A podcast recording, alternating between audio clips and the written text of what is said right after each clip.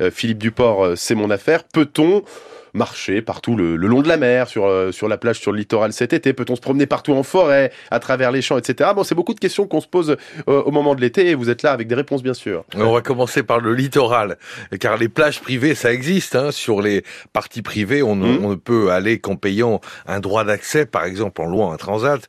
Mais attention, il existe en droit un principe essentiel. On ne peut pas privatiser la bande des 3 mètres de littoral. On ne peut pas empêcher les gens de passer, de se promener sur cette bande de 3 mètres.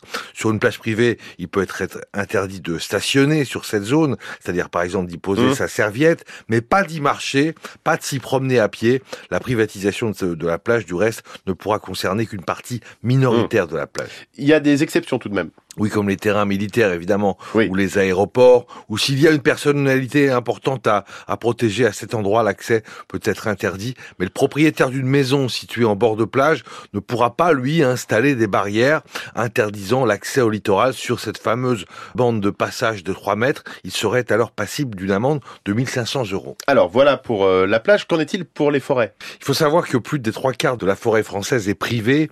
Est-ce que le propriétaire peut Mmh. en interdire l'accès? Alors, en principe, oui, m'explique euh, maître Pierrick Gardien, Oui. avocat en droit public au, au barreau de Lyon, mais il devra pour cela l'indiquer expressément par des panneaux et des clôtures, donc dans les forêts privées. Sauf indication contraire, on peut circuler, mais attention, en restant sur les sentiers sans dégrader l'environnement. Mmh. On ne pourra pas non plus se servir au-delà du raisonnable en champignons, en fruits ou même Mmh. en terre. Mais donc, s'il n'y a pas de panneau contre-indicatif, on peut rentrer à dans, à peu près toutes les forêts. Est-ce qu'on peut y pique-niquer, en revanche? Alors oui, si on reste en bordure de sentier et que l'on ne dégrade pas l'environnement, c'est la même chose dans les forêts privées et dans les forêts domaniales d'ailleurs. Donc, on a l'impression qu'on peut marcher un peu partout. Est-ce que c'est pareil pour les champs, marcher à travers champs? Ben non, un champ c'est une propriété privée, même s'il peut y avoir une tolérance. Il faut rester sur les sentiers balisés, on ne peut pas pénétrer dans les champs, Hmm. même si d'ailleurs ils ne sont pas clôturés. Voilà, on sait maintenant euh, où on peut mettre les pieds pour cet été. Plein de réponses à des questions. Je pense qu'on est très nombreux euh, à se poser pour euh, l'été, et même toute l'année. Merci beaucoup,